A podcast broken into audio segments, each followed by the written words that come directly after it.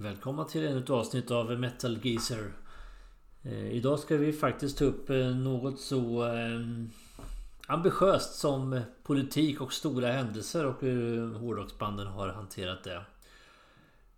Jag kan starta med att säga att innan ni snabbspolar förbi det här avsnittet för att ni tycker politik är trist och ointressant och inte har någon koppling till musik att göra och så. Så, så ber er hänga kvar och, och lyssna för det är faktiskt lite intressant. Det finns en hel del spännande kopplingar. Och det är inte bara politik det ska handla om. Det kan vara kritik mot händelser, kan beskrivningar av skeenden och så vidare.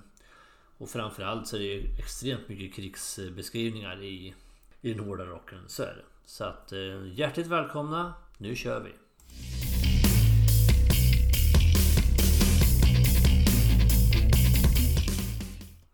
Ja, som sagt så har ju hårdrock och heavy metal alltid, eh, eller ofta i alla fall, varit ett forum för politiska åsikter. Och vi kan väl starta den här resan från början helt enkelt med eh, Jimi Hendrix framträdande på Woodstock 1969. Med den ikoniska versionen av Star Spangled Banner. Eh, många har ju tolkat det här som en protest mot det då pågående Vietnamkriget. Hendrix själv har inte sagt att det var så men Därom kan man ju tvista länge och eh, visst finns det en symbolik när han uppträder mitt under brinnande Vietnamkrig med just den låten, den versionen. Det var ju väldigt, väldigt starka protester mot Vietnamkriget ska man ju veta då på i skarven 60 och 70-tal. fanns ju inte någonstans en amerikan kunde gå eh, i världen utan att bli påhoppad mer eller mindre av folk på, på gatan som frågade vad, vad fan håller på med borta i Vietnam egentligen. Så det var ju väldigt brännande och även eh, internt i USA. Alla som åkte till fronten i flygplan och kom hem därifrån i kistor. En annan eh, stark låt som protesterade mot eh, Vietnamkriget var Black Sabbaths War Pigs. En riktigt bra låt, en ikonisk låt och dessutom en stark ställningstagande mot Vietnamkriget. Och som jag sa förut, det var ju väldigt mycket protester mot det här kriget. Och jag ska väl inte fördjupa mig i folkmusikens rörelser i USA i den här podden men eh, vi kan ta ett annat band som exempel. Creedence Clearwater Revival med John Fogerty som låtskrivare och sångare och gitarrist. De gjorde ju bland annat låten Fortunate Son som beskriver hur hur det var de fattigaste söner som fick åka till fronten. Givetvis har ju förstås även andra världskriget eh, varit föremål för otaligt mycket musik. O oerhört mycket låtar. Inte bara inom hårdrocken utan lite överallt. Jag eh, har bara tagit upp en liten, liten bråkdel av det egentligen här. Ehm, exempelvis bandet Alcatraz med eh, Graham Bonnet från Rainbow på sång och en viss Yngwie Malmsteen på gitarr. Gjorde en låt som handlar om när man släppte atombomben över Hiroshima. Den heter då eh, förstås Hiroshima Mon Amour. En, ett statement om den första atombomben. Ett annat är det tyska bandet Accept som eh, häromåret släppte plattan eh, Stalingrad. Och titellåten handlar om slaget i Stalingrad och det, är ju, det har ju hänt någonting genom åren när ett tyskt band kan skriva en låt om ett av Hitlers mest katastrofala slag. Slaget om Stalingrad. Det, ja, det säger väl något kanske om eh, historiens vingslag hur de kan eh, förändras med tiden. Band som Motorhead och Saxon har skrivit mycket låtar om eh, med krigstema. Eh, Metallica har bland annat gjort Disposable Heroes One och The Day That Never Comes som handlar om krigets faser allihopa. Och för att ta ett litet nyare krig och ett litet nyare band så har vi System of a Down som släppte Bring On Your Bombs som handlar om Irakkriget. Så att temat går igen och det blir ju jävligt deppigt i den här podden känner jag just nu. Men eh, det, det, är mycket sådana här teman som, som går igen i, i rocken. Man behöver inte gräva särskilt djupt för, för att hitta det. Och eh, för att knyta ihop just den här säcken om krigslåtar lite grann så återgår jag väl då till något som så här långt har blivit lite husgudar i podden. Jag vet inte om, om det kommer att bestå så men Nämligen Iron Maiden som har gjort otaliga epos om krig. Hur mycket som helst. För det första startar de ju varje konsert med ett intro med Churchills speech. Direkt klippt ifrån eh, när Churchill ska gjuta mod i trupperna inför landstigningen i Normandie. Och den övergår ju alltid i låten Aces High. Som eh, är skriven med utgångspunkt för, för en engelsk eh, stridspilot som utfär, utkämpar slaget om eh, Storbritannien 1940. Så redan där i varje konsert i introt så sätter de i temat för väldigt mycket av sin musik. Hela plattan A Matter of Life and Death från 2006 eh, behandlar andra världskriget rakt igenom och jag var såg den turnén på när de kom till Sverige. De hade byggt upp hela scenen som en eh, som ett slagfält eller med krigstema. Det var sandsäckar, det var stridsvagnar och det var en, rakt igenom en tematisk föreställning om eh, andra världskriget och de spelade hela plattan från start till mål på den konserten vilket ju var lite unikt. Och det här är ju Steve Harris baby. Han har ju skrivit väldigt mycket med utgångspunkt från sin far som var med i andra världskriget. Mycket starka låtar eh, som till exempel Brighter than a thousand suns som handlar om The Manhattan Project när man skulle eh, skapa den första atombomben. Eller The Longest Day som är om landsdelen i Normandie. Men de skriver inte bara om andra världskriget. De eh, hanterar andra slag också. Till exempel Passchendaele som ett slag som utspelades på första världskriget. Ett ett, det betraktas allmänt som ett av krigshistoriens mest minneslösa slag. Britterna förlorade 245 000 man. Fransmännen 8 000 och tyskarna 260 000 i ett meningslöst slag om en liten, liten by när man, man vann några hundra meters mark. Och jag brukar fundera på eh, ibland eh, hur reaktionerna är när de, när de spelar en sån låt i Tyskland. Men jag vet inte, det, det kanske fungerar. Jag, jag har ingen aning. Det är i alla fall en Förbannat bra låt och eh, Det kan ju vara gott nog för all del. Absolut, det behöver inte vara krångligare än så ibland.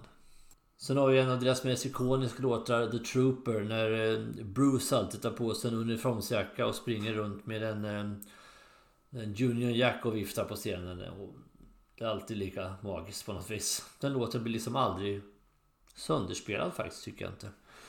Den handlar i alla fall om slaget om Balaklava som var mm, under Krimkriget i Ryssland. Mellan, eh, kriget utspelas mellan år 1853 och 1856 mellan britter och ryssar och berättar om kriget ur en soldats vinkel då. Det slutar med att både den häst han rider på och han själv stupar i, eh, i det här slaget. Så det är, det är bara glada texter hela tiden som ni hör.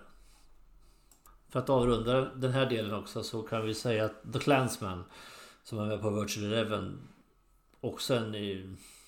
Som med tiden en ikonisk låt. Den kom ju under Blaze-eran så den var väl lite styrmodigt behandlad från början. Men det är ju en... En, en riktig jäkla käftsmäll. En, en enormt bra låt. Och den handlar om skottarnas frihetskamp mot eh, engelsmännen. Och eh, jag tror vi går vidare nu och släpper det här eh, glada temat och eh, tar oss vidare till lite annat. För att återgå lite grann till det här med politik som jag pratade om lite grann i början. Ett band som Rage Against the Machine är ju rakt igenom samhällskritiska och jäkligt vassa i sin kritik dessutom. All deras musik, i stort sett alla deras plattor, bär samma signum. Men de har en låt som står ut lite, lite extra och det är Killing in the Name. Från deras självbetitlade debutplatta som kom 1992. Och som ett extra statement så är ju omslaget pryds ju av en eh, vietnamesisk buddhistmunk som eh, tänder eld på sig själv i Saigon 1963. Som protest mot eh, det som munkarna fick utstå i, i Vietnam.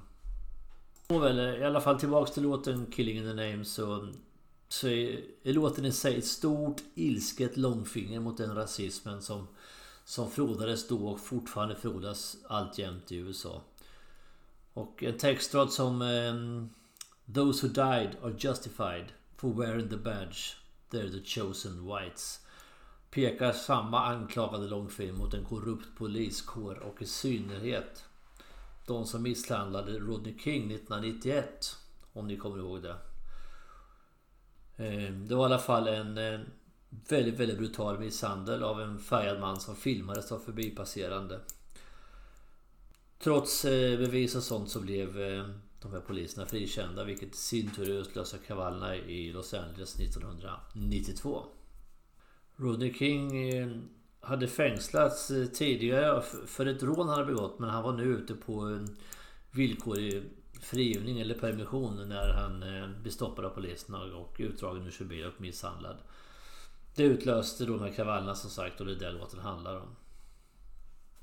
Ett annat exempel på eh, politiskt ställningstagande det är Megadeth och deras låt Symphony of Destruction som gör upp med maktgalna människor som till varje pris vill roffa åt sig makt.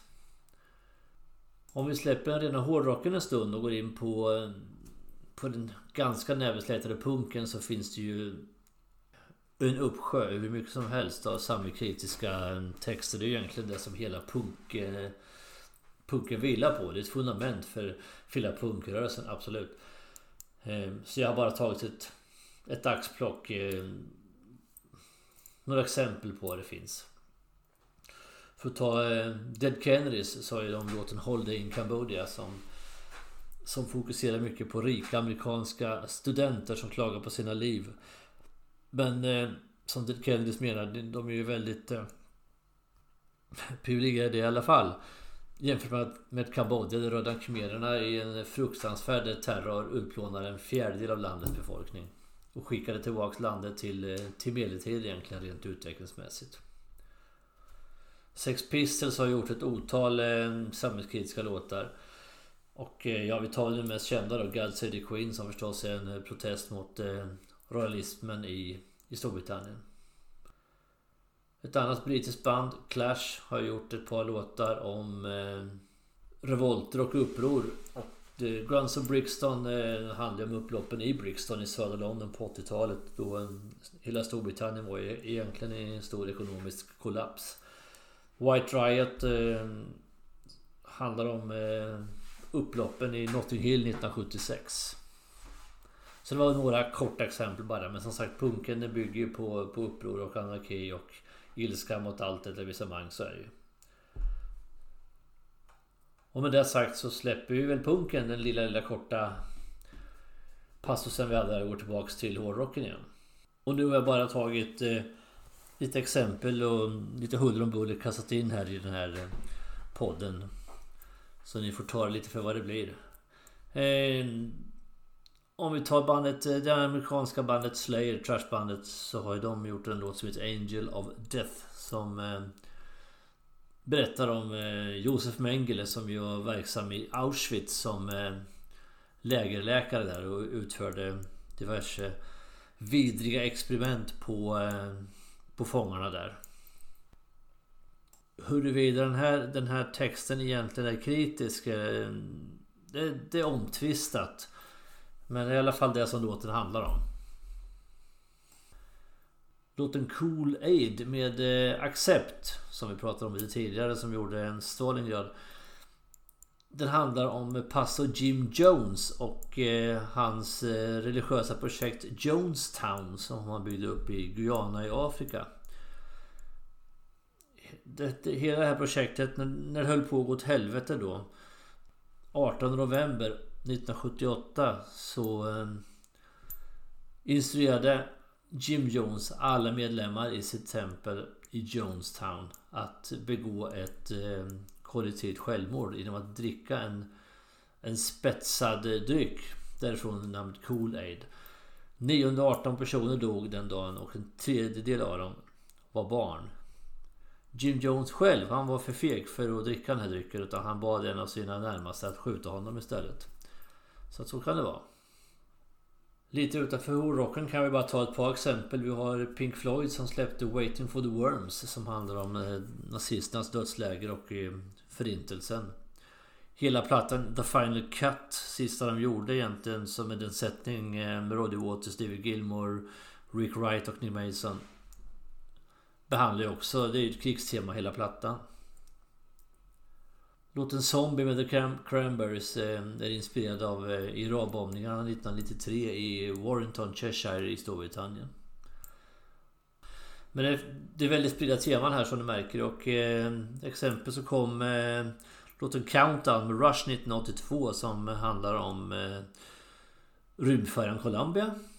Till exempel. Vi har eh, Public Enemy Number One också. Megadeth kommer tillbaks här igen. Som gjorde en berättelse i första person om eh, Al Capone. Led Zeppelins majestätiskt drivande mästerverk Kashmir från Physical Graffiti 1975. Den behandlar ju konflikten då kring det lilla geografiska området mellan Indien och Pakistan. Och den frågan är tyvärr lika aktuell idag 2019 som den var 1975. Vi kan avsluta det här lilla svepet med eh, Saxons låt Red alert som handlar om eh, Tjernobylkatastrofen 1986. Och eh, med det sagt så tar vi väl och går vidare.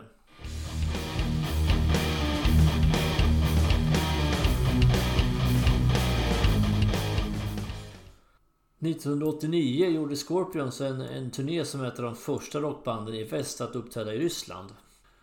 Och eh, när, de, när de gick i Gorkyparken där i, i Moskva så, så kändes det liksom på något vis att det är någonting i luften. Det, det börjar hända lite grejer här i, i Sovjetunionen som det fortfarande var då.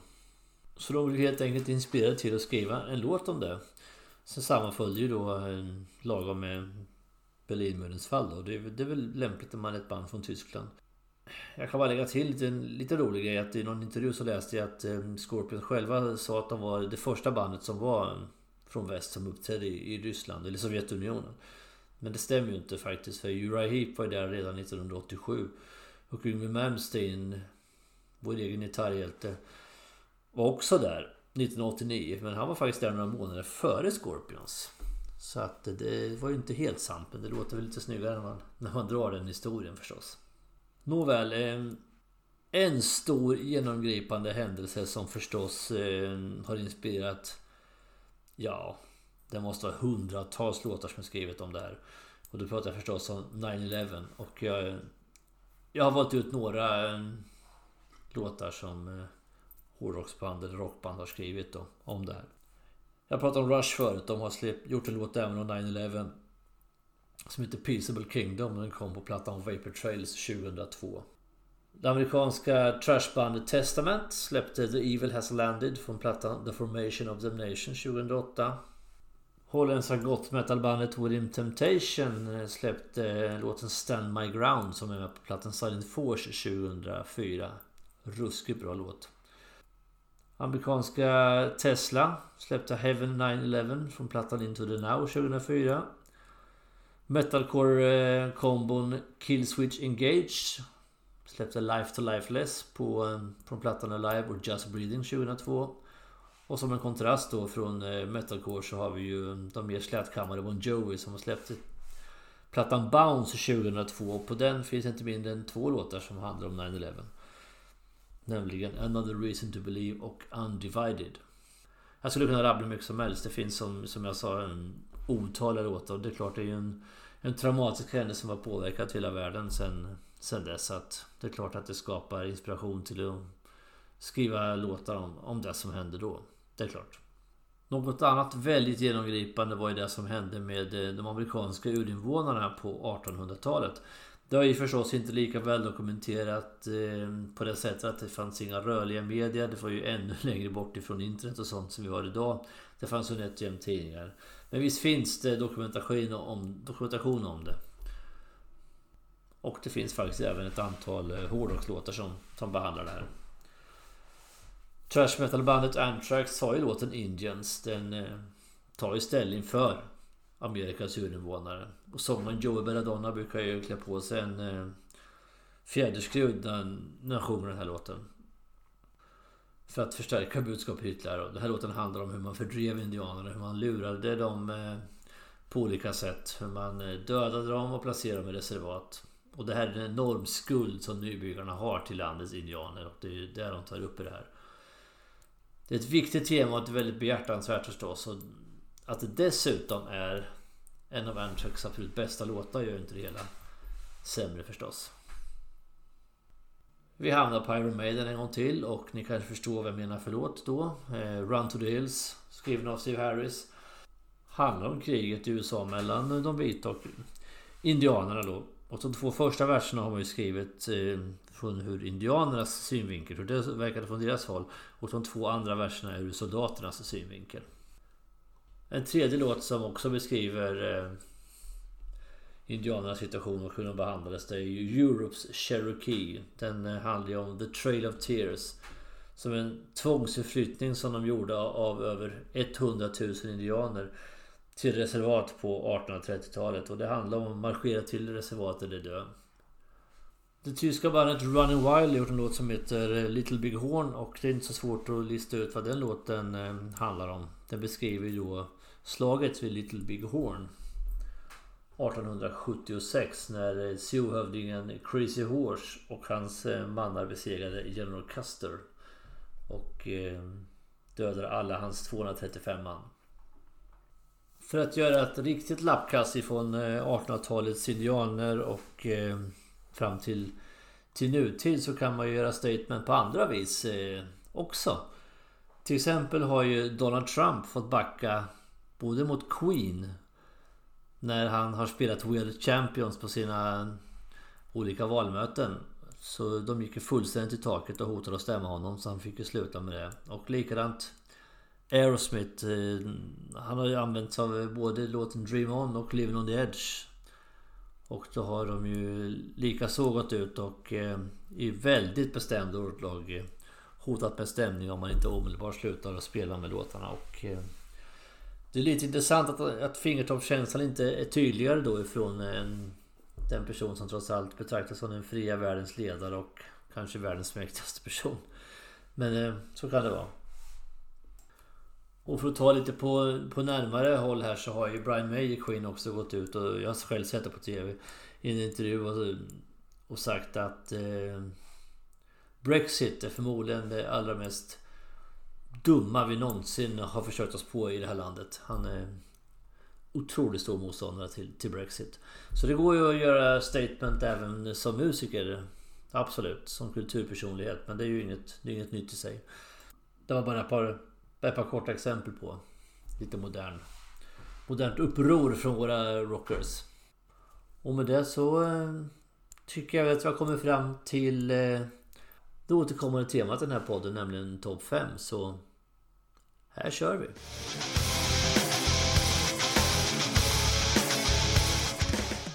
Och just denna gång handlar det förstås om eh, fem stycken låtar som jag valt ut från det här temat eh, om politik och stora händelser och mycket krig som det blev då.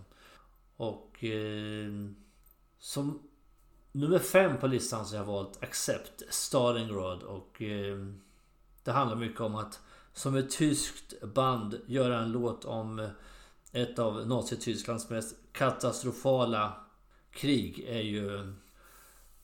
Bara det är imponerande i sig och dessutom är låten förbannat bra och Gitarrsolot avslutas med att de glider över in i ryska nationalsången som jag tycker är en av de tjusigaste nationalsångerna som finns. Ja, det, är, det är jäkligt snyggt. Snygga stilpoäng, bra låt och eh, intressant tema av ett tyskt band, det måste jag säga. Nummer fyra har jag valt av alla dessa Iron Maiden-låtar så har jag faktiskt gått och tagit en av dem eh, kanske lite oväntat Passchendaele från Dance of Death. Jag tycker att med, med all respekt för de andra låtarna som jag pratade om, ACSI och The Trooper, det är ju sjukt bra låtar. Men eh, på något sätt tycker jag att Passchendaele är en oerhört genomtänkt lite mera episk uppbyggd låt från den moderna Maiden, alltså när Bruce Dickinson kom tillbaks.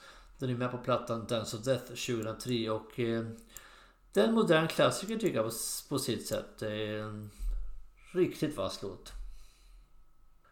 Och på tal om klassiker då, om vi tar låt nummer tre på listan.